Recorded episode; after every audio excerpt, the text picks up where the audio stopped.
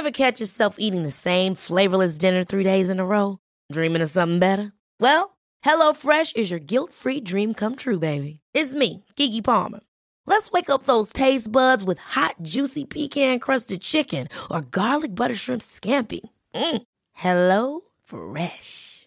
Stop dreaming of all the delicious possibilities and dig in at HelloFresh.com.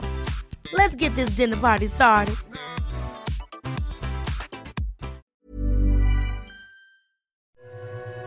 This is Last Drinks Podcast, a new conversation about how to navigate an awesome life without alcohol, reframing the cultural norms around alcohol in our lives, and hosted by me, Maz Compton, sober since 2015. Sober Awkward is another excellent podcast about sobriety, and it's hosted by Vic and Hamish. So, on Last Drinks this week, for the first time, I chat to two guests at the same time about their last drink, their sober cause, and how they tackled their own sober curiosity. Vic and Hamish's stories are wildly different, and this chat went surprisingly well considering there were three people eager to drop truth bombs about sobriety in the one space.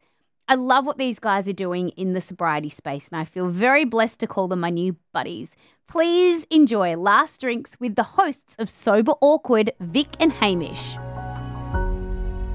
So there's three voices on this podcast today, so that's a that's a first for us at Last Drinks. Can we start with your last drink, Vic? You can go first. Well, I remember it very well. Of course, it was probably nearly five years ago now. I had just had my second child and had been struggling and questioning my alcohol intake since my first child four years previously, um, and had been attempting moderation and wine, beers, waters between wines, and all of that old rubbish.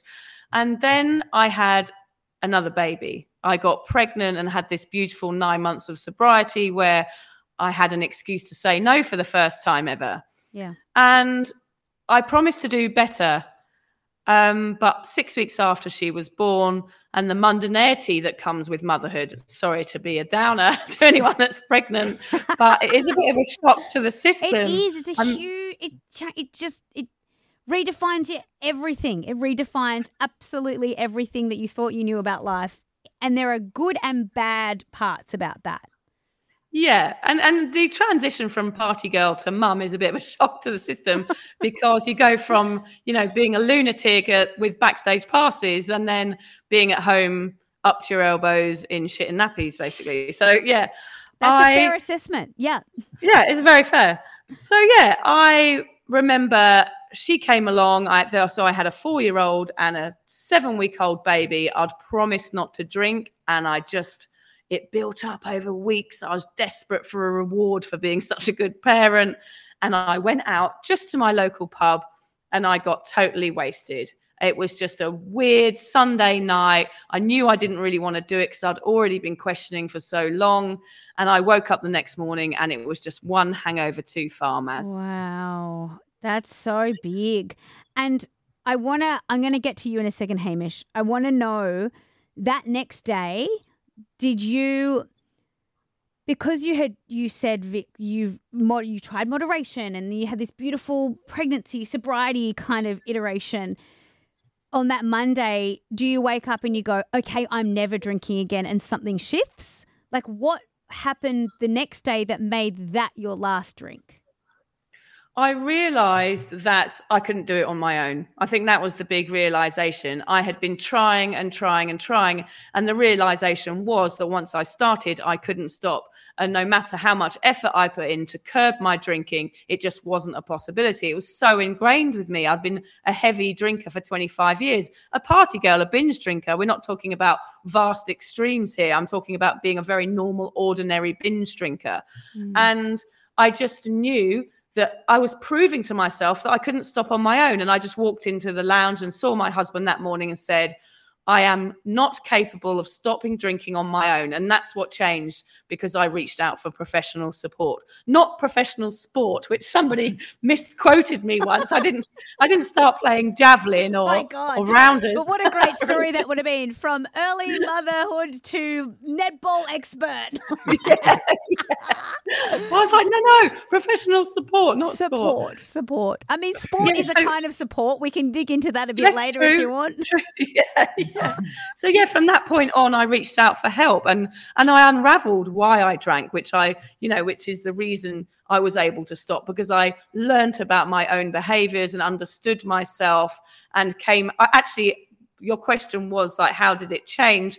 And it was that I went into therapy wanting to be a better drinker and I'm wanting to be able to drink like a normal person. And I came out 12 weeks later, never wanting to drink again after I understood my reasons why. And none of it was healthy. It was all very toxic due to a million and one reasons, which, you know, I could spend hours talking to you about. But I, I had an understanding after going to therapy, just a local addiction therapist.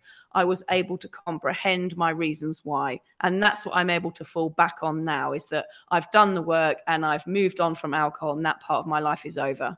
I love that for you. And you make such a great point. I think a lot of this journey for people who are sober curious, who are questioning their relationship with alcohol, one of the big pieces is understanding why. Like why you drink in the first place, why you can't stop, why you say, I'm not going to drink again, and then you do. And once you figure those little pieces out, and come to an understanding of behavior, that can be the catalyst for change. It doesn't have to be like a dramatic leaving Las Vegas rock bottom moment. Like, you know, some no. of the stories that I hear are that, but other stories really are just like, I just got fed up with myself. And so I did the self exploration bit.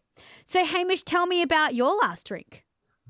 Well, my last drink was a glass of Bollinger champagne. How fabulous. So, it was, isn't it? Well, it, it, was a bottle that had been staring at me from my kitchen shelf for over a year. So when my wife fell pregnant, people gave us champagne, which Isn't is sweet, but also clearly very unfair. Yes. So we had this beautiful bottle. We couldn't drink it because she was pregnant. And then we said, well, we'll save it for a special occasion. Well, I don't know what she means by special occasion, but we got married and we didn't drink it.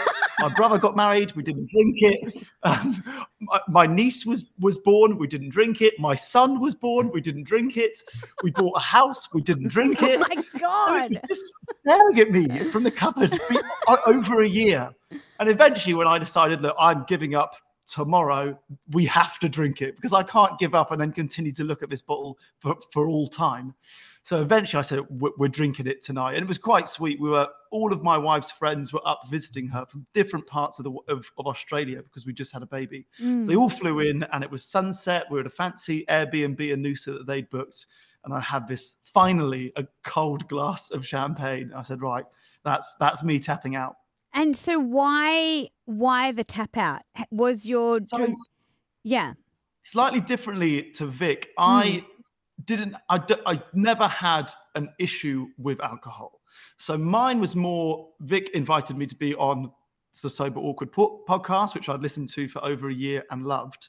And I guess I wanted to come at it more from the angle similar to what you said earlier that you don't have to have a problem with drinking to give up drinking. Yeah. You know, there is a lot of benefits to explore. And I think Vic made an interesting point to me in, in the early days when she said, the most, in, the dullest thing about giving up alcohol is not drinking alcohol. There's a lot to learn around going sober that is far more interesting than just I don't drink alcoholic drinks anymore, which for me is fundamentally be can I be the person that I was when I was drinking sober? Can I still be on a dance floor? Can I still be an extrovert? Can I still be the life and soul of a party? Can I still be confident speaking to strangers? All of those things for me is like growing as a human rather than just I gave up alcohol and now I'm sober.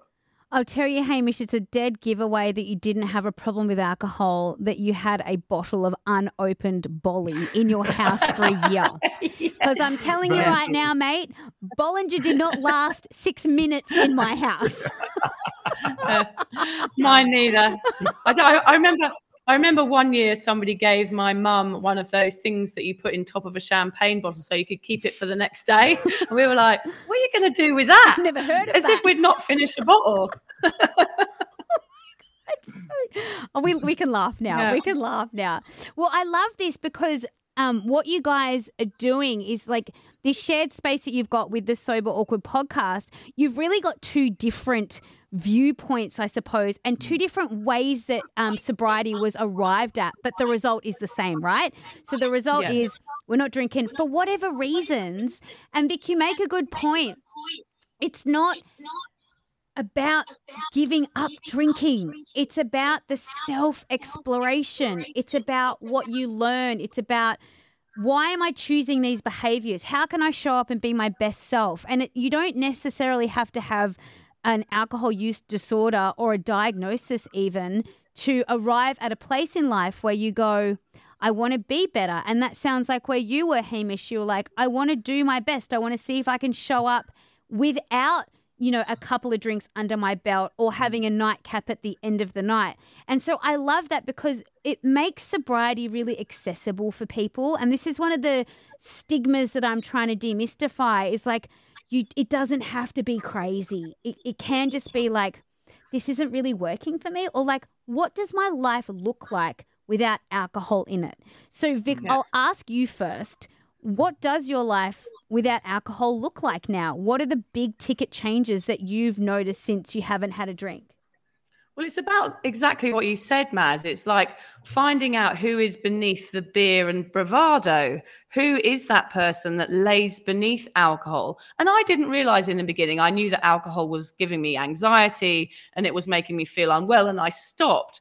And in the beginning, I thought, oh, I've given up alcohol. That's interesting. But as time went on, I found this whole new world that opened up to me, which was about self care and about starting to like myself and understanding the reasons I drank was because I was looking for love in all the wrong places, in a you know in a line of coke, in a bottle of wine, in a boyfriend, or in a, a different country. Mm. And it's taken my sobriety to a, be able to understand myself, as I talked about in therapy. And that's what's changed is that I now understand myself which builds a confidence within me. And that confidence takes a while. And that's why I always recommend long term sobriety and not mm. attempting moderation because you don't reap the benefits of sobriety if you keep going back to alcohol because there's you keep up that can I, can't I argument in your head then. So what I've done is I've kept up my sobriety and I've learnt it's like stepping stones with each one is a huge leap forward. Each sober social event, each concert, each dance floor, ro- bad robot dancing, everything I do now, it feels like a win. And I'm mm. proving to myself that, you know, I do all the things that I used to do drunk. I'm still the party girl. I'm still fun. And I, you know, I might go home at 8.30 and have a box of limp balls. But apart from that, I'm generally the same person. I just don't throw loads of booze down my neck. And it hmm. just makes me more present and more authentic and more genuine. My smile is real. I'm not dribbling in a pub toilet anymore, which I spent far too many years doing. It just makes me at one with myself. I know I'm not a woo-woo person. I'm not cheesy, but it's just about getting to know yourself hmm. and getting to like yourself actually. Yeah. So, what do you guys think is because this is the one, like, I've got so many questions, but in life in general, like, who invented the GHD? No, but, um, because it's changed my life. But why do you think we as a society use alcohol the way we do because and i was having this conversation with some friends over the weekend uh, at a barbecue but it just came up about my podcast and i'm writing a book and you know and one of the girls was like oh it's great to hear about your podcast while she's having a long neck. And i was like Yeah. look no judgment. Like i'm not here to judge and make you like i'm i'm good with my relationship with alcohol. You might walk away from this conversation having some questions about yours but she Yeah. was like, she goes, I don't even know why I'm drinking right now. Like, we're at a caravan park having, you know, rainbow cake and a barbecue for a mate of ours, and our kids are all off at the park. Like, she's like, why am I drinking? I'm like, it's a great question. And I don't know either why.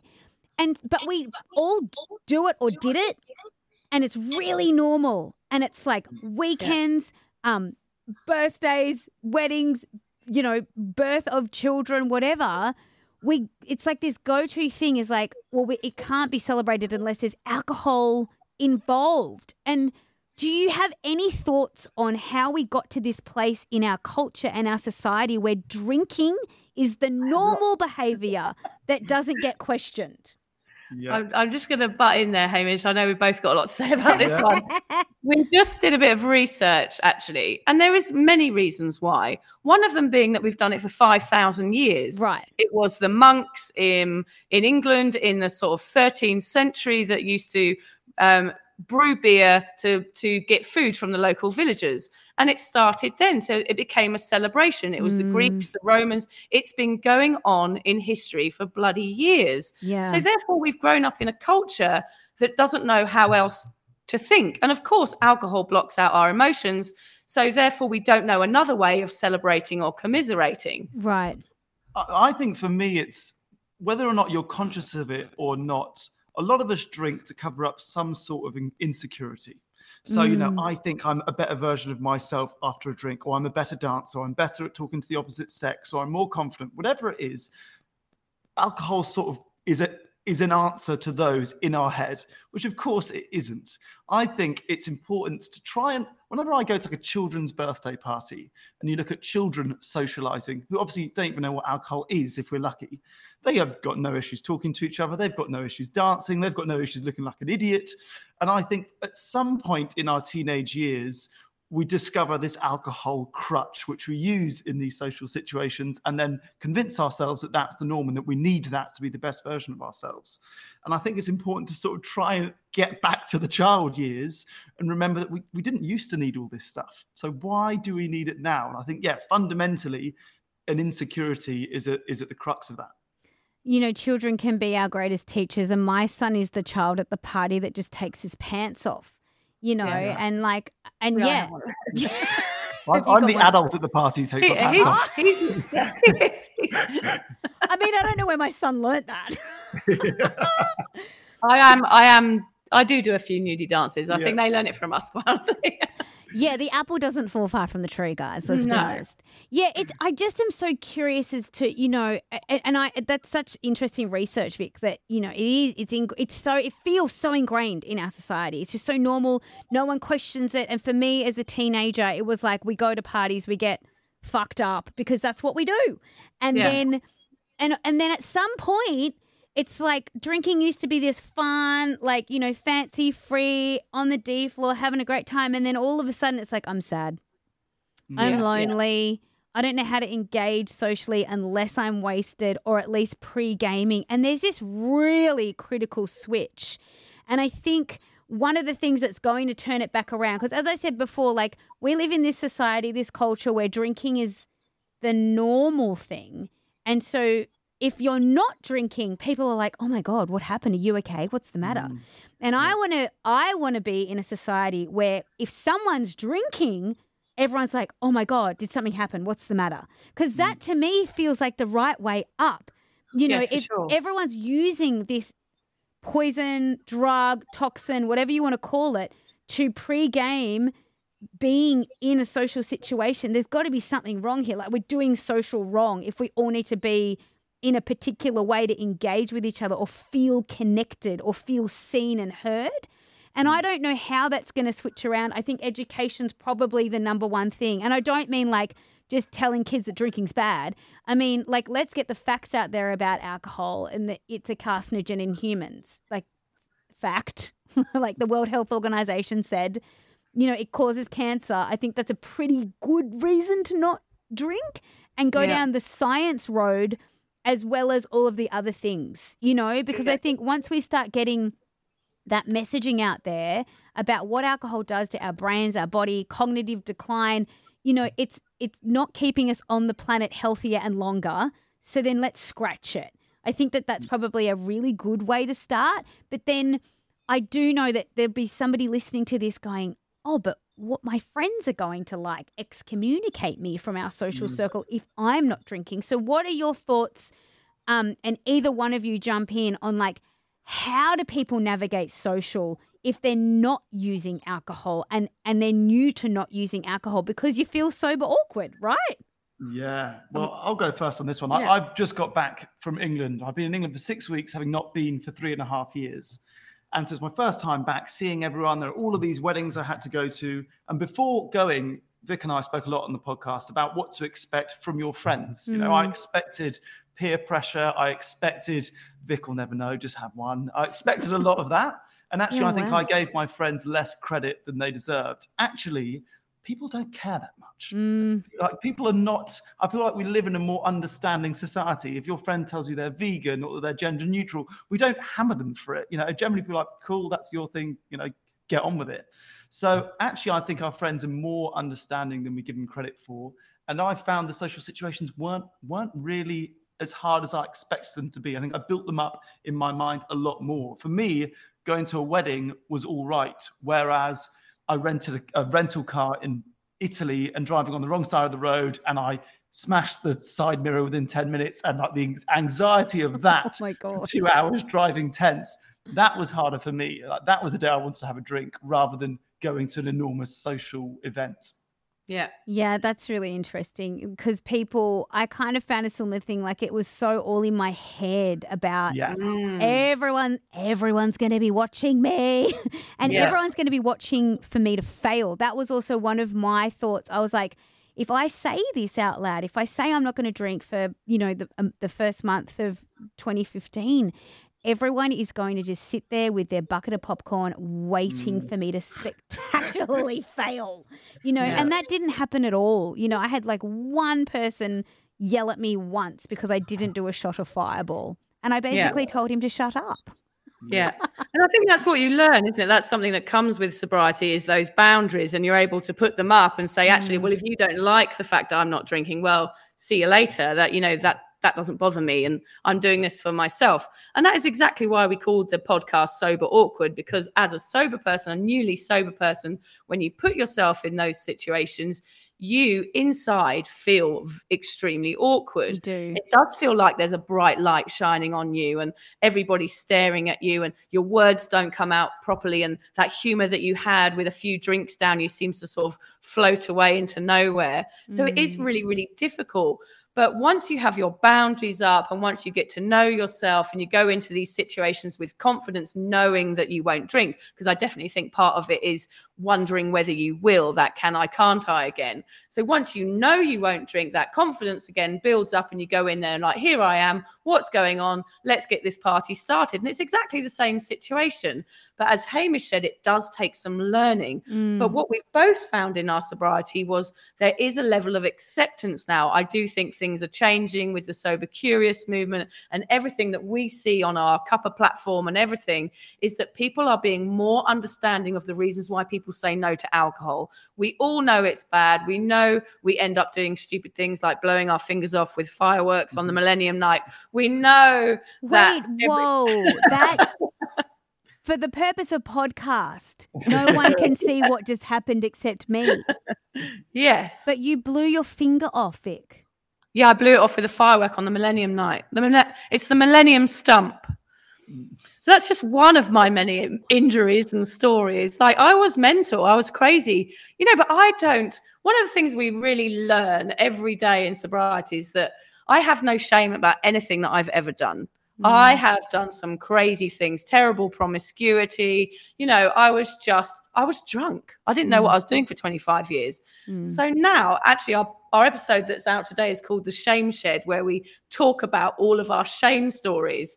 And we sort of leave them in the past and have a sort of communal shame, which helps us understand that that isn't the people that we are. We were drunk back then. I'm not going to bring my shame in my sobri- into my sobriety because that person does not re- represent the person I am. That mm. is someone that was under heavily under the influence of a drug. they were right. inebriated and anesthetized, anesthetized so mm. much so that I was behaving in a way that was probably quite abnormal and a bit out there. Yeah. So now I find that those things that I thought were socially awkward and soberly awkward with practice, they become much easier, especially if you can leave that shame in the past. Yeah, that's that is such a great point and really good advice for someone who because I again, you know, a bit of my story when I first stopped drinking, I I was apologizing all the time. Mm. So someone would be like, "Do you want to drink?" And I'd be like, "Oh no, I'm so sorry, I'm not Mm. drinking." And then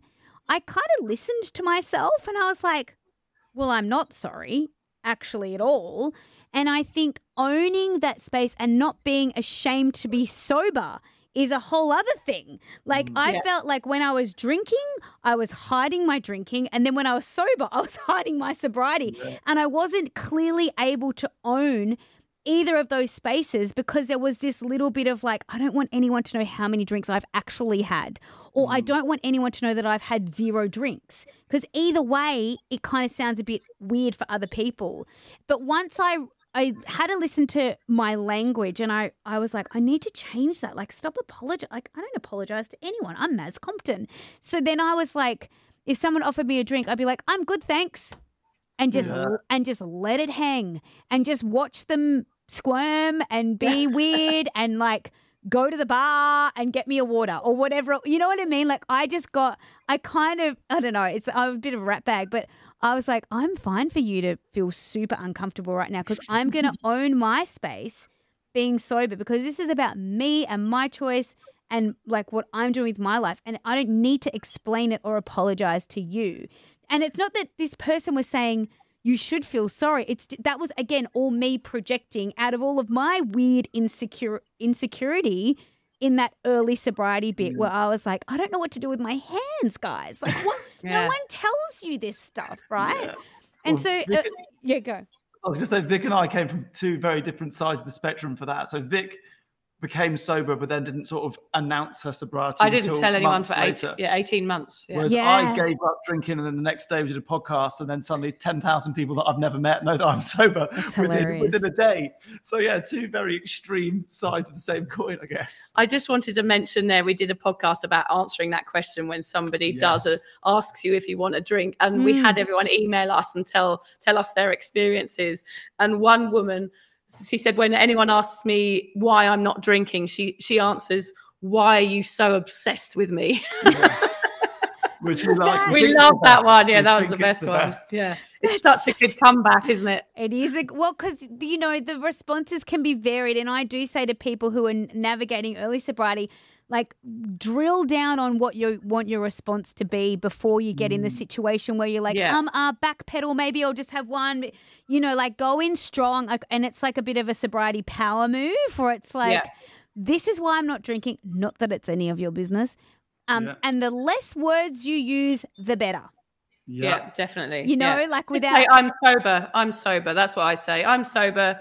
That that gives you enough backstory to know Yeah. that there's, I'm not drinking, and perhaps there's been an issue. So therefore, don't prod me anymore. Yeah, I'm sober. How about a game of darts? I don't know. Yeah. Like, you know, like move the conversation into the next iteration, I suppose. And Yeah, so, totally. do you guys find, like, I mean, Vic, I feel like you've been, you know, doing, you've been active in this space for a bit. Have you, are you guys noticing a trend? I don't want to say trend like it's trendy. I just mean, like, do you feel like there are more people going, there's a question mark over my relationship with alcohol. No idea how to navigate it. Going to just ask a few questions. Are you feeling that shift?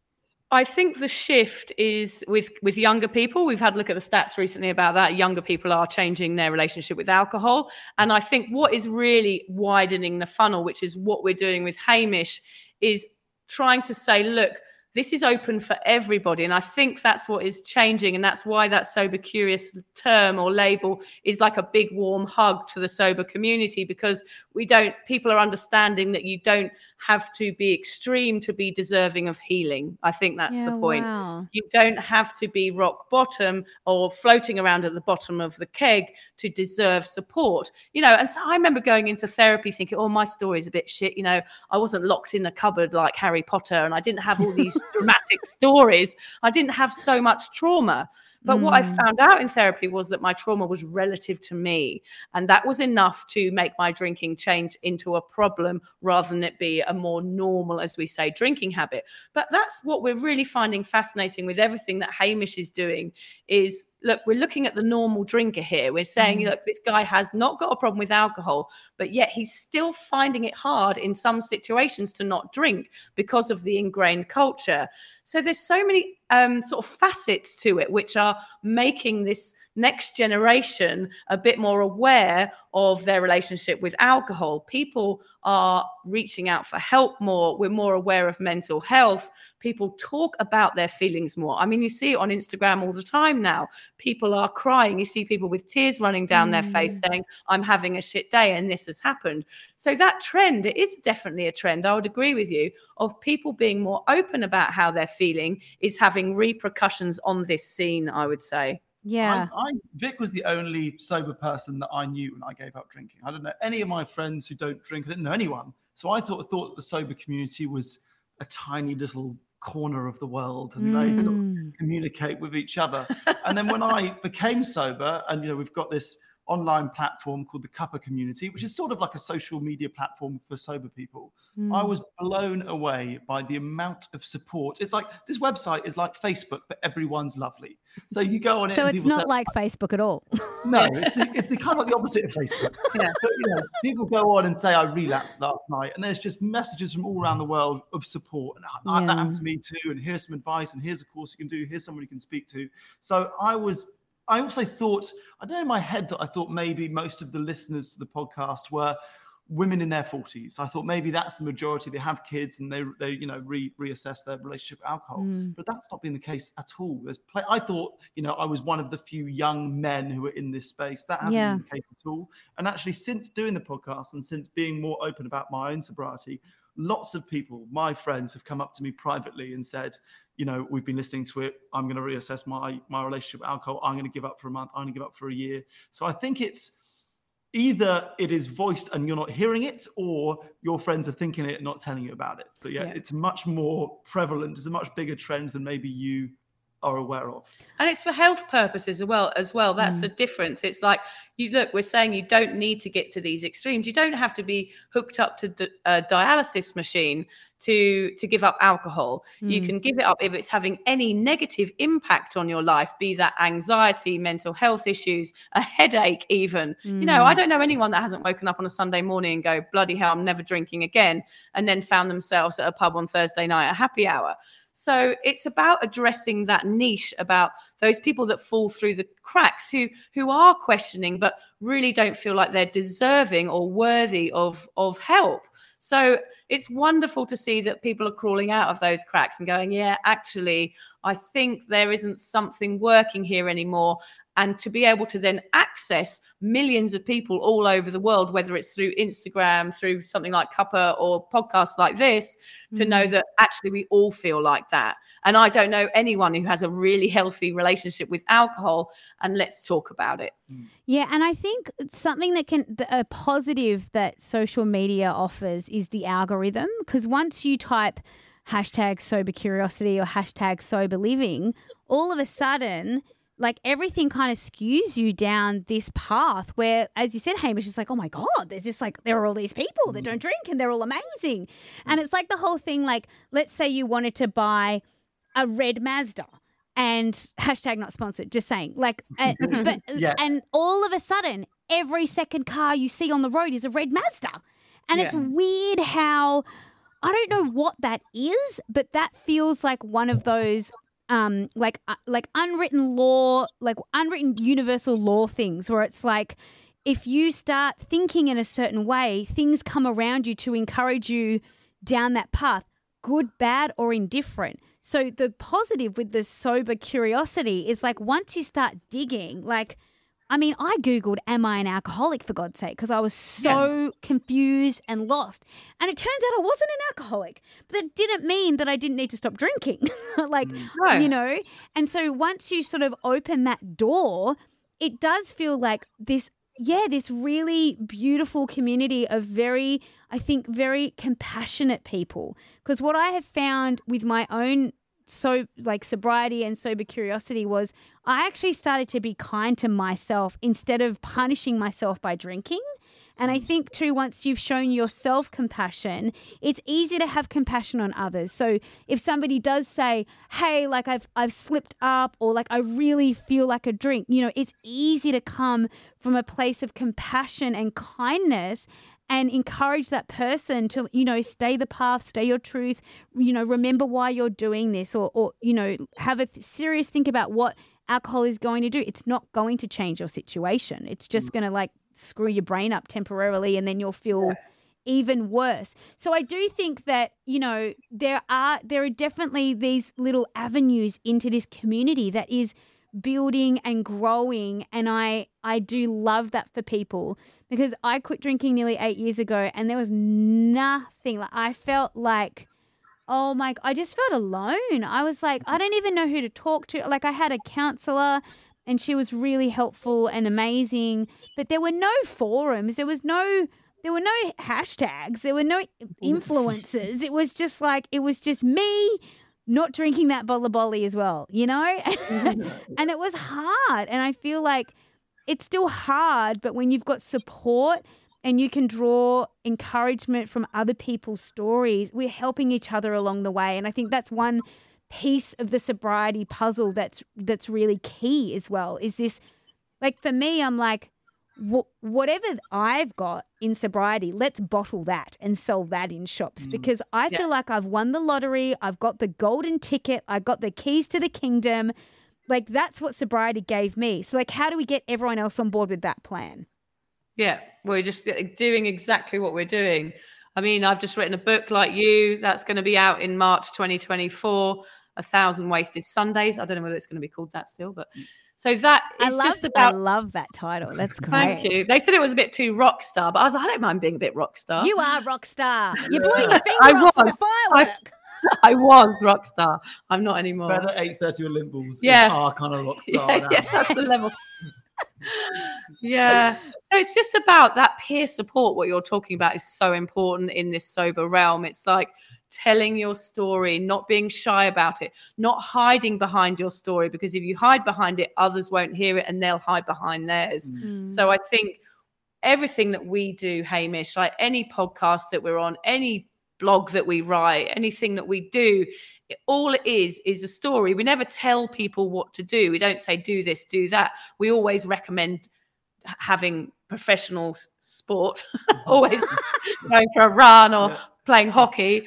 But we we always recommend that alongside your sobriety. But I think Mm. what we do as well as you is just to tell our stories and keep telling and not hide behind them so that others understand that sobriety is a possibility for them. Because I know, like me, I never imagined that I could ever be someone that didn't drink. Like mm. that was not on my radar. So having a possibility handed to you is like a little bit of gold dust, I think. Yeah, I I, don't think couldn't I've agree ever more. met any sober person that hasn't described it as feeling a little bit like a superpower. Yeah, They're I feel superhuman. I feel like I'm doing something that most people either find very hard to do or impossible to do, and I'm Mm. doing it. And each day I feel proud of myself that I've achieved another day of this thing that is so culturally into like hard in society. I know. And I think for me, and I think there's a lot of that feeling proud of yourself. For me, you know, when I, when I became a dad, I spoke to Vick in the first episode about when I grew up, I wanted to be a professional footballer. I was like, I'm going to be a professional footballer. And if I'm a professional footballer,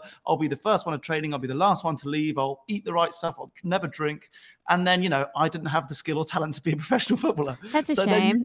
drop your standards for like everything else in your life. You know, you go to uni and you breeze it, and then you go get a job and you set yourself okay standards.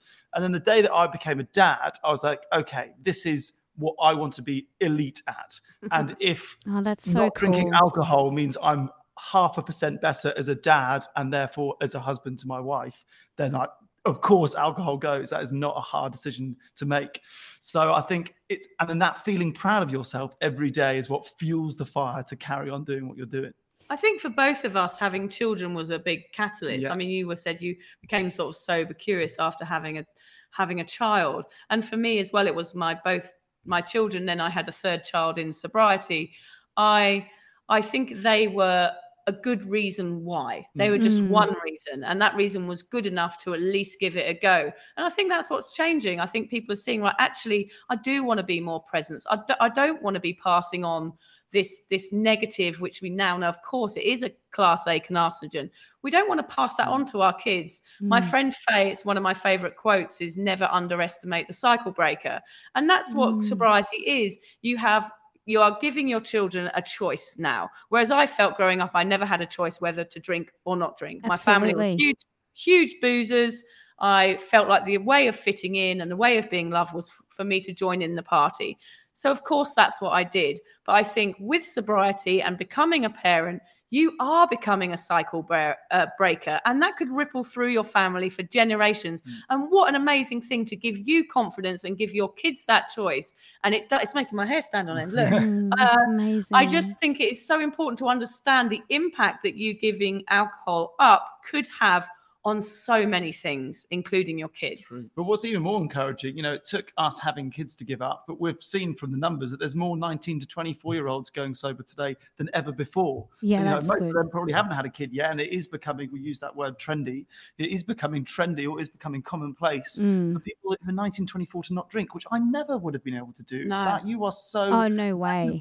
and just doing whatever all your friends are doing at that age. So I think that's encouraging and inspiring that there are thicker skinned people out there than us who are able to say no to the crowd so young. Well, and I think too there there is this research coming out now. There is more um, there's more of a narrative around alcohol, how damaging it is, and I also think like that this generation that are like 19 and not drinking, they've seen their parents wasted. And they're like it's like when your mum gets on facebook you get on instagram. You know like you you don't want to do what your parents did. And so that's not a bad thing that that generation are maybe going I, we're not doing that. Like let our parents deal with all that nonsense and bs so that's mm. probably i guess if you can look at everything's a trade-off right? Like Yeah. yeah, the older generation, you know, the boomers, they're all boozers, but the rest of, you know, the younger kids are, yeah, not tapping in, which is which is amazing. And then I think there's that group of people that are like, I don't know how to not, but I want to not. How do I not? And that I feel Yeah. like is this space. Yes, Yeah. definitely. Yeah. And I think also the younger people, I know we're talking a bit about media influence here, but there are so many good programs on Netflix now about consent and about promiscuity. And I think the younger generation watch all that stuff and understand that, you know, when you go to a party at that age, you are putting yourself at risk and you don't want anything bad to happen to yourself or your mates. So I think perhaps friendships maybe a little bit more advanced than they were because I was a people pleaser. I just wanted to make anyone happy, and the way I drank to to make you know the room smile. Whereas now, I think the younger generation with media influence able to see, well, actually, me being passed out on a sofa isn't going to help me. And there are repercussions from that that could happen. So therefore i want to be safe and i want my friends to be safe. And that's fantastic. But they know drinking puts them at risk. Mm, that's such a good point too. Um, Hamish, is, is all the like the like unsettled non-football career is that resonating in your parenting and you're forcing your child to get into football? Is that is that going to Well, happen? The funny you unfulfilled dreams. Well, he's five months old. Uh, he does watch football with me. He does watch a lot of cricket with me. He Start him early, mate. Yeah, he came to four out of five of the Ashes Test matches when he was still he was still in the womb. Um, and I took him in, during the England trip. I bought him a Surrey County cricket t- uh, shirt, and he went to a Surrey game. So, yeah, I mean, the difficulty for me is that I've married an Australian. So, if, if he wants to represent England at sport, I will pay for his equipment and drive him everywhere. Right. If he wants to play for Australia, I will be less supportive. That is where that is where I lie in this. And if he Uh, wants to be in the theatre, good luck. That's, that's cool. That's cool with me. You can do that. yeah Oh, thank you so much for your time, guys. Where can people catch up with you? I know you've got a few little places where people can get in touch or tune in or tap in. Yes, so Sober Awkward is on your usual podcast platforms on Spotify and iTunes. Um, we have the Cuppa dot community. That's just C U P P A.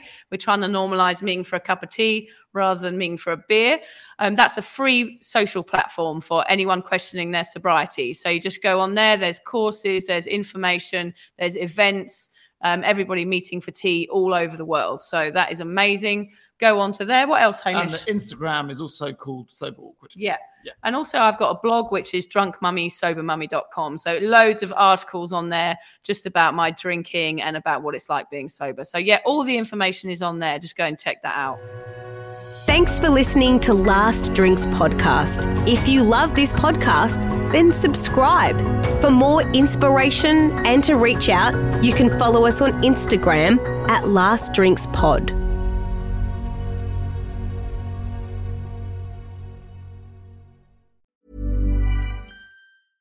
Ever catch yourself eating the same flavorless dinner three days in a row? Dreaming of something better? Well, HelloFresh is your guilt free dream come true, baby. It's me, Keke Palmer. Let's wake up those taste buds with hot, juicy pecan crusted chicken or garlic butter shrimp scampi. Mm.